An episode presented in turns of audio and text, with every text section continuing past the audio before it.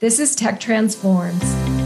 I'm Carolyn Ford. Each week, Mark Senell and I talk with top influencers to explore how the US government is harnessing the power of technology to solve complex challenges and improve our lives.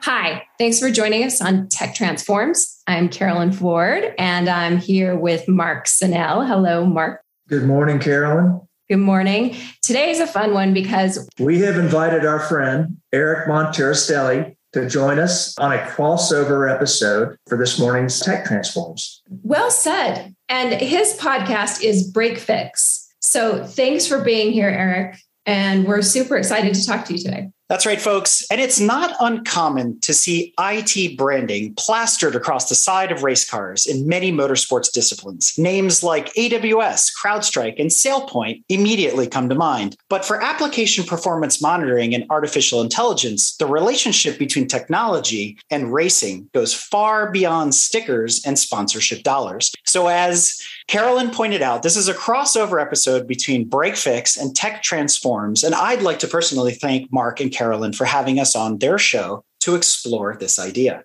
Yeah. And like what you just said there, Eric, it's a little bit geeked out for me. I'm not going to lie. So let's just get really basic for me and talk about cars and racing first and tell me how you got into cars and racing just in general. Oh, I'll keep it brief because I think that could be a whole episode into itself. okay. So, for your audience, Grand Touring Motorsports was founded in late 2013, officially 2014. And our mantra is to continue to spread motorsports enthusiasm. The idea is that people understand that there's multiple disciplines to racing, and racing is a big part of our world, whether you believe it or not. The chemistry, the science, the technology, the engineering that trickles down into your daily car is incredible. And it all stems from manufacturers using the racetrack as their test center. So think about it from that perspective. Here at GTM, we want to continue to spread that enthusiasm because if we don't, racing will dry up and that advancement in technology ceases to exist. We've been around now almost eight years. We have our own podcast, Break Fix. We talk about all sorts of different things, ranging from the super technical episodes all the way up to advice episodes like what should I buy and things of that nature. But personally, I got into cars by way of genetics. Grandfather to my dad, and now to me. And hopefully, I get to pass it on to my daughters along the way. And so we've been tied into the racing community for a very long time, and myself included.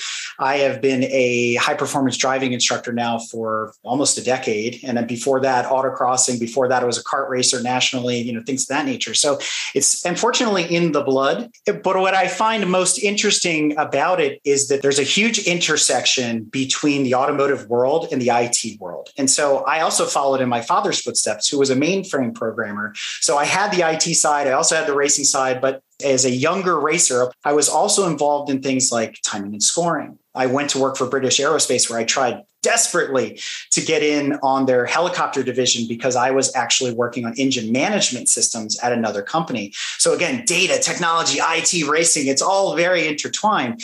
But as I grew more into pro am racing into time trials and other disciplines, I started to realize how valuable the data that we collect, not just from the cars, from the track, and from the motors and all this stuff, related to what I was doing in the SIEM and threat intelligence world and also in the APM and artificial intelligence space. So there's this, again, huge crossover there. And I want to be able to explore that with you guys. So, Eric, it, it seems to me that in the 60s and 70s, the things that teams would do to increase their edge was around the mechanics and the infrastructure of the cars. It seems like over the last 20 years, there has been that shift to IT and leveraging technology to give racers an edge on the racetrack. So you're 100% right, Mark. And I'll use an example. Colin Chapman, the founder of Lotus, is infamously known for both pushing the boundary and cheating like crazy. because what he did is he found loopholes in the rules where he could take experimental technology and push the boundaries of racing and engineering. So, how do you control that? More rules get put into place. You try to squelch that, you penalize people, all these kinds of things. But really, what he was doing is he was moving everything forward.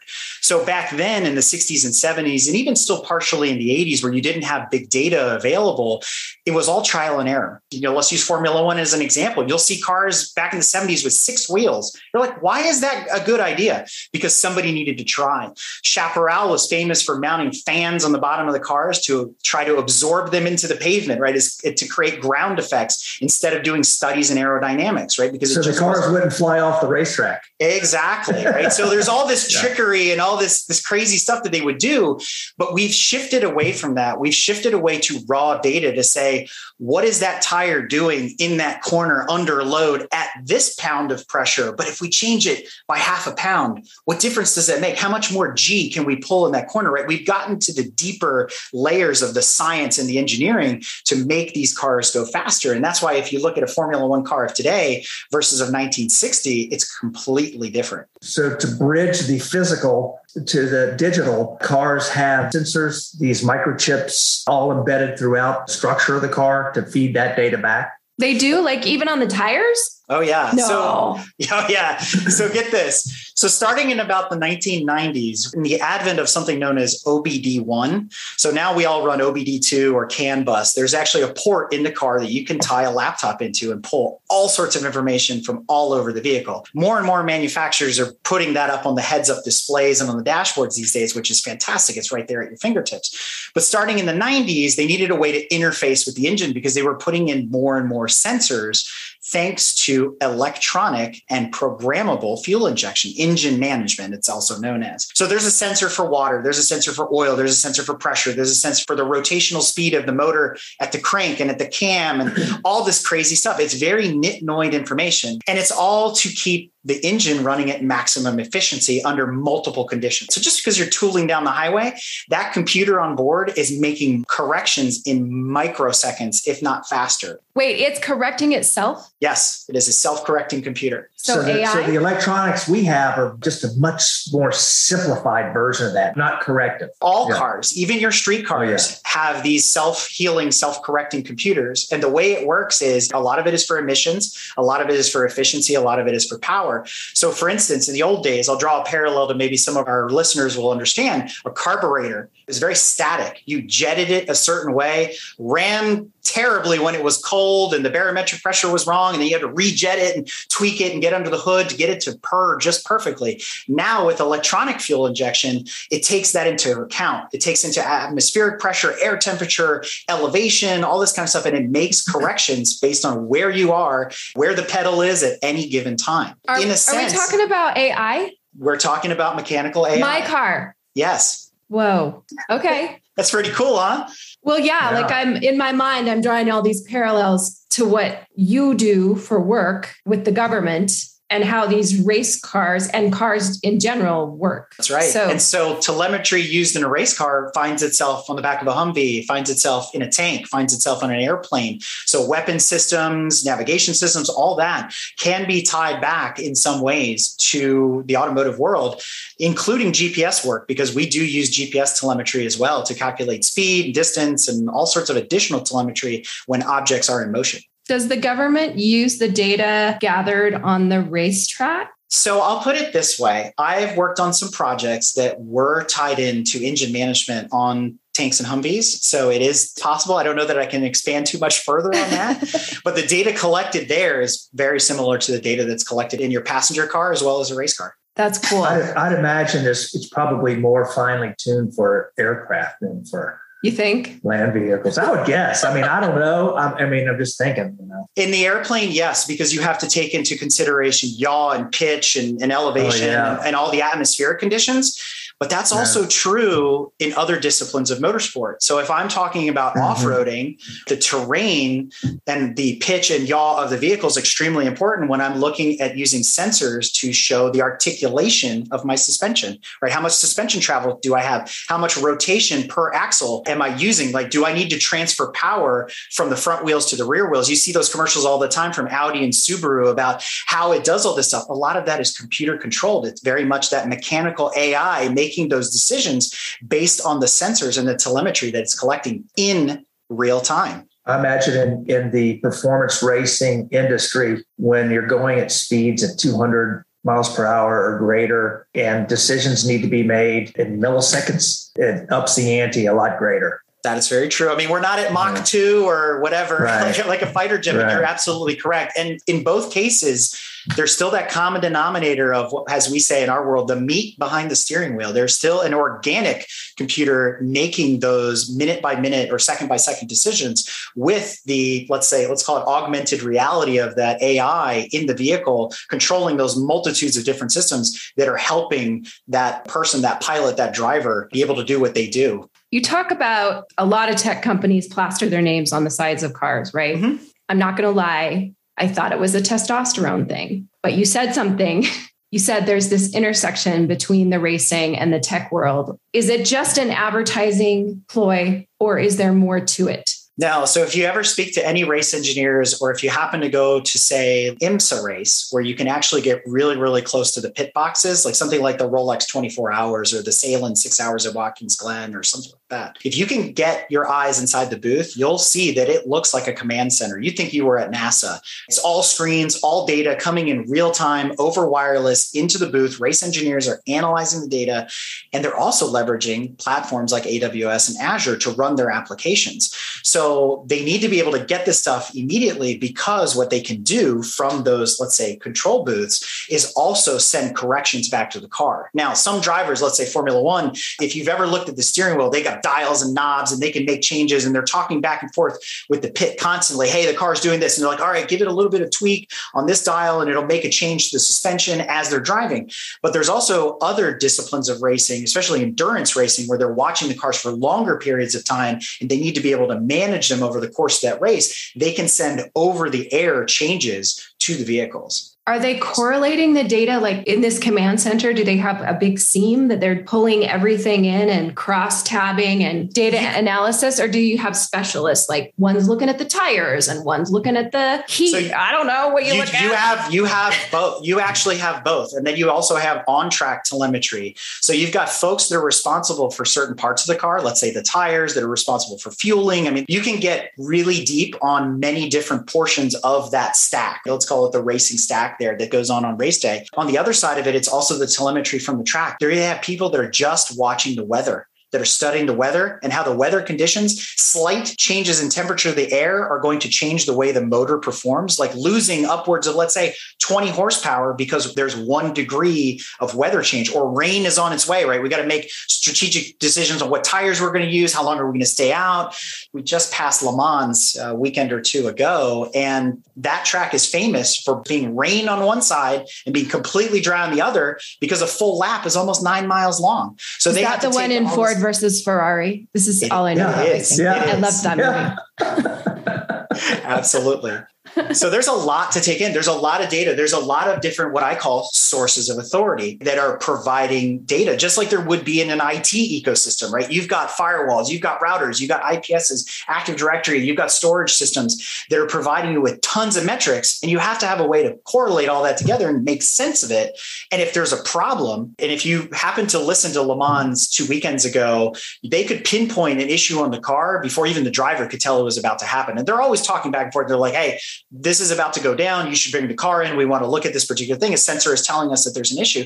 The same is true of IT. If you can forecast that, let's say, hey, we've got an IOP degradation here on this particular, you know, SAN server, and it's going to cause this ripple effect. We're going to have to vMotion. We're going to have to do this. That's going to cause an outage. Now we're going to have looking at real user monitoring. We're going to have an issue where we're going to have people that are down are going to be stuck in limbo.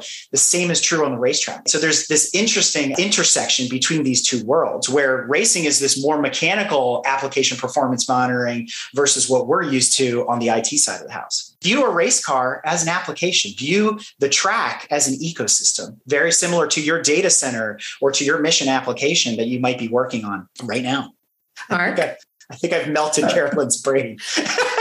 um, maybe a little bit just a little I, bit. I'm interested to see how you can maybe talk a little bit more about how you apply some of those disciplines from the performance racing side to IT that we see or that we're talking to government customers about? There's always the physical side of racing the car, the machine, the boat, the airplane, whatever it might be. But there's also the driver side. How do you determine a talented driver from another driver? There's also another subcomponent of data there. Is that like the end user? Absolutely. Lewis Hamilton, eight time world champion Formula One driver, he was good. He was naturally talented. If they left him where he was, you know, maintaining the status quo, he would have only gotten so much better. So then there's the telemetry of the driver. It coincides with the telemetry of the car, but it has to do with, you know, their physical abilities. It has to do with their risk mitigation. It has to do with how consistent they are on track. That's key on track is consistent lap times being not a second apart. A second is a light year. You need to be hundreds, if not tens of thousands of a second lap per lap. You need to be that precise. Racing yeah. is a precise sport. So, that being said, there's other forms of telemetry that we use to better the drivers and help teach them and help educate them and get them away from the status quo. So, I relate that back to continuous monitoring, CI CD pipeline, all these kind of things, where not only is my driver the end user, but he's also my mission app. And how yeah. do I make my mission app better? How do I make it more efficient? How are you monitoring the driver app? Is the driver hooked up to sensors? Sometimes, yes. Actually, in the longer endurance races, they do have health and status monitors, you know, because they are in the car for long periods of time. In a race like Le Mans, there's a minimum of three drivers per team. Sometimes there's four, depending, and they'll do double stints. They're out there for six hours or they're out there for three hours at a time. That's a lot to take in, right? You have to think health, hydration, nutrition, all that stuff. I mean, there's doctors on staff. Let's let's take that out of the equation. But also, how do I make that guy be consistent for three hours in the middle of the night? Night when he's only running on two hours of sleep. I mean, obviously, I could probably inject him periodically. It's like adrenaline. It's, it's, like the think of the endurance of like doing an, an Ironman. But when you're going 200 miles per hour, 220 down a straightaway, you have to be alert. So uh, it does make a difference. I think about the endurance when you sit in a car for eight hours yeah. You know. So to go back to your your question and to your point, there's one system even in my more grassroots world where I'm teaching folks that you know might be from the government or they might be from industry or they might be from wherever that you know they got this bucket list. Maybe they bought a, a porsche you know they retired or corvette and they want to go out and experience the track. Well how do i make them better? I can teach them how to be safe. I can teach them how to be fast. But if i want them to be perfect and be consistent i have to use data. It's in my toolbox of things. There's been a go-to product for a very long time known as the aim it's an italian product uh, they have a whole series the aim solo and the smarty system and the, the mx's and the M- and all these different pieces. And what it does is you attach it to the car very simply. It's not something, you know, I have to tie in and integrate like an octopus into the vehicle. I can throw it up on the dashboard, leveraging internal gyros. It's in leveraging GPS to determine land speed, rate, G forces, and all this kind of stuff, and show me laps. I can then bring all that telemetry in, put it up on a screen, and show a driver this is the turn you're suffering the most on. feels good, but it's we're not going fast enough. This is where we need to fix your braking zone. You're off by X amount, you know, lap after lap. We can get in a little deeper. We can get a little closer. The car is telling us this, even though we're not integrated into the car, we can still make those connections. Now, there's some more advanced tools. There's a system by Garmin now, which you know they're famous for standalone GPS systems for a multitude of applications. They just developed one for racing now, and it gives you immediate feedback. It actually uses AI to say that was good, that was bad, do this, make these changes. It actually has the tracks preloaded in them with some baseline information to give you that feedback. And so a driver can kind of see that out of the corner of their eye or go back and review. I actually happen to be friends with Andrew Rains, who's the owner of Apex Pro, and they actually use ML in their platform that can be attached to the car and it learns on a turn by turn, lap by lap basis and gives the driver immediate feedback to say, you can go deeper into this corner, you can push harder and all this. And it's learning on the fly. It also has ways to tie into that mechanical AI into the motor, as do the other two products I mentioned, to pull engine data, to pull sensor data. And that's where I'm saying we can bridge the mechanical with the meat behind the steering wheel and make you a better driver using data everything you're talking about it gets me really excited. So what you're doing in your day job for the government basically same thing. You're monitoring what's going on or enabling that monitoring right with the tools that you use with the ai tools with the apm yeah. tools to detect before the meat behind the computer. Even knows there's something wrong those tools are going to detect and like send alerts Exactly. When I talk about APM and artificial intelligence, I actually use a lot of cross references into the racing world. For example, data logging, we use logs all the time in this world as well, right? It's one of the major sources of authority outside of networking data and host data, et cetera. So we do data logging as well, right? We're going to pull in all that log data from the system. We're going to look at that at the same time. It helps us make a decision, find out what that root cause is to whatever the problem is, mechanical or physical. We also have what we call flight recorders. You see that in airplanes all the time. We do that in the APM space with session replay. I can go back and reconstruct someone's lap. I can tell you what gear they were in, what speed they were at, when they were braking, when they were accelerating, how much G they were pulling in a turn, all this stuff, all through that data by pulling all that sensor data in. So when I talk about APM, I use three terms. I like rules of three. it applies to a lot of things in life. I use the terms visibility, telemetry, and fidelity. Visibility getting your eyes up, having that situational awareness, understanding what's going on in your ecosystem, getting your arms around all those pieces, all those tools, all those components, those sensors telemetry is that raw data that's coming in, whether it be the logs, whether it be the network information, engine data, you know, track data, weather data, whatever it is you're bringing in, it's all disparate. It has to be correlated, like you said earlier. And then fidelity. Fidelity is the granularity, the usefulness of that information. And I, I often draw a parallel on one of my slides. I talk about a typical GPS that you'd use in your car versus bracing telemetry. Typical GPS only needs three satellites to quote unquote triangulate on you. But to do an object at high speed, I need a minimum of eight. Usually it's 12, by the way. That fidelity that those eight satellites bring in gives me more granularity. I can go from your exit is 100 meters away to you're traveling at 200 miles an hour. And at this exact millimeter you turn the wheel and this is where you loaded up you know the front right tire. So that fidelity is important because as i've always said a database is only as good as the questions that it can answer. So what we're trying to do on both sides of the house both apm and the racing world is make data driven decisions. That's the important part in all of this. How do we make things better? Well we can't do it like in the 60s and 70s by trial and error. We got to do it with data. It's the only way. You know you could take this conversation that Eric is applying to racing, you could just drop it right into a conversation that you're having with a government application owner or digital experience officer, what have you, because you have the full stack observability that you want to provide to the customer. You have the end user experience, which is how they're experiencing the service or the application that you're providing to them.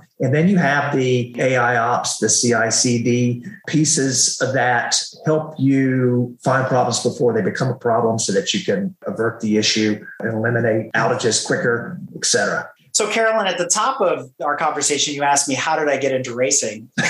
I have to go back because it's it's a bit of a chicken and egg. So is it the allure and the sound of the motors and, and let's say the appeal of cars in general, or was it the IT side that drew me in? I'll let you kind of think about that because they both do go hand in hand and they are both applicable in each other's worlds. Well, and this analogy, uh, like listening to you talk, Eric, just makes me think about how the technology in in our lives but in the lives of our government employees it makes them better at their jobs it improves the efficacy of whatever technology they're using whether they're trying to make a tank work whether they're trying to order a bar of soap for the ship that they're on all of this monitoring is so important just to improve our lives. Absolutely. And one of the things that comes out of that is this concept of it started as BYOD, bring your own device, and now we have IoT, the Internet of Things. I hate the fact that people lump cars into that category of an appliance where it's like, yeah, I can IP enable my toaster and it'll tell me how hot the toaster is running and how long it toasted the bread for. And it's still just toast spread. But when you boil back and you peel back the onion of a vehicle, whether it's a tank, whether it's an airplane, a ship, a car, any type of vehicle, truck, whatever it might be, it's way more complicated than people realize. That ecosystem is tightly packed into a small space but replicates these larger data centers that we deal with day in and day out. So it's kind of fun to peel that back and also mm-hmm. important to engage younger folks so they understand the STEM that's also involved in the motorsport and automotive world. Like I mentioned earlier, chemistry, physics, engineering, aerodynamics, thermodynamics. I mean, uh, the list goes on and on of the places that you can go niche and go deep and just geek out on in the automotive world. But that also applies to what we do day in and day out, supporting our government customers, talking about APM, making these mission apps better, and dealing with the individual missions themselves. I mean, on a regular basis, I talk to folks in the Navy about how we're going to implement APM on a ship versus how they're using it at the PX, right? They're dynamically different, but applicable in the same way. Exactly. And then you've got the whole dynamic of the meat behind the steering wheel or the computer. I don't know how I like being referred to as meat, but I'm going to go. well, on Star Trek, they would have called you a bag of mostly water. So. oh, that's funny. This has been really fun. We're to the part of the hour, our tech talk questions. So oh. just some quick. Well, good because I've got I've got some pit stop questions for you guys. So we'll go tit for tat. All righty oh then. Well, shall we do tech talk first and then sure thing. All right, Eric. What do you think the next big leap in tech will be, or what do you want it to be? I want some of the technology that we're used to in the data center world to find its way into the Soho world. And Soho being small office, home office, because we don't practice what we preach where we want to make things better, we want to protect ourselves, and then suddenly you hear about, oh, my data got compromised. I got to buy mm-hmm. this thing and protect my ID and all these kind. Of, and it feels a little gimmicky. I've been fed the whole antivirus thing for a long time. I'd rather be able to present a box that provides a defense in depth strategy to keep us all safe at home, especially now in the last two years where more people are working from home and we've had to bring the office home with us. We don't have the same luxuries all the time that we would in the in the corporate space. We're still attached to those data centers remotely through the cloud and people are monitoring this and whatnot. But it would be nice to have that security blanket, that sense of protection against the outside world by bringing some of that into the house and making it turnkey. I think that's the most important part about a lot of things in our space is making them easier for everybody to use. Yeah, yeah. it's got to be plug and play, or I'm not using it. I, I want to ask you back to racing. Sure. And this may be happening. Do you see racing moving from combustible engines to electric? So we call that the EV revolution. We ask people that question a lot. And so there is already a discipline of motorsport known as Formula E that mm-hmm. is basically Formula One cars with EV power plants watching them evolve in the last couple of years has been fascinating because that has been a jump in technology that's going to find its way into passenger cars. Yeah. They initially started out having teams of drivers representing countries. It's kind of like the Olympics, right? It's or, or, like international race of champions type of deal. So you had Team Britain, Team Italy, Team Germany, and they've all got their cars and their liveries and everything. And what they would do is when they would run out of power, they would jump in another car in a way they would go. The problem with that model is it's not sustainable because each car, although created quote unquote equally doesn't perform equally, much like applications put into an Azure environment versus an AWS environment, right? The backends are slightly different and that kind of thing. So what they did is they went through trial and error and they, they looked at the data as well. And they said, you know what? We're going to keep the car the same, keep the drivers the same, and we'll make the battery packs switchable and get it down to the point where we can swap them in the same amount of time as it would take to swap tires in a pit stop or do a fuel stop. So that's incredible. And that's yeah. been talked about in the EV world for passenger cars is why do I have to drive to a Sheetz and plug in and wait 20 minutes to charge? Why can't I go up to like a battery boom, boom. bank yeah. and switch one out and Amen. throw it in my car and keep driving? I would buy an e vehicle today if I could do that. So it's so coming. Would you? Uh, how would you feel about that though, Eric? If we got rid of like the combustion, what so, kind of engine is it? internal combustion engine or ICE engine. So the the biggest pushback I've heard from petrol heads is that what we will lose is the sensory part of racing. One of the big things is the auditory side of this, which yeah. is the sound of a motor. If you've ever gone to an IMSA race like Rolex or Le Mans, which like we talked about just happened, you can identify the different brands before you even see them. You know the sound of a Corvette over a Ferrari, over a Porsche. They're very distinct because they're very differently built. When you get an EV, what do you hear? You, you get this high pitched whine Nothing. from the transmission, Yeah. and otherwise it's air noise. So that's the biggest drawback that people have presented. Now, what I'm really curious to see is I believe it's next year. The NHRA came out this year. This is the drag race guys. This is these are the folks that go in a straight line really, really fast. They have put together an EV class. And so there's a little bit of want want, people going, I don't know how I feel about this. I'm excited to see it because A, I want to see what kind of data they're going to put down, but B, I want to see how it changes the dynamic of that discipline of racing. I mean, If- speed is speed, right? Yeah, that's right. That's right.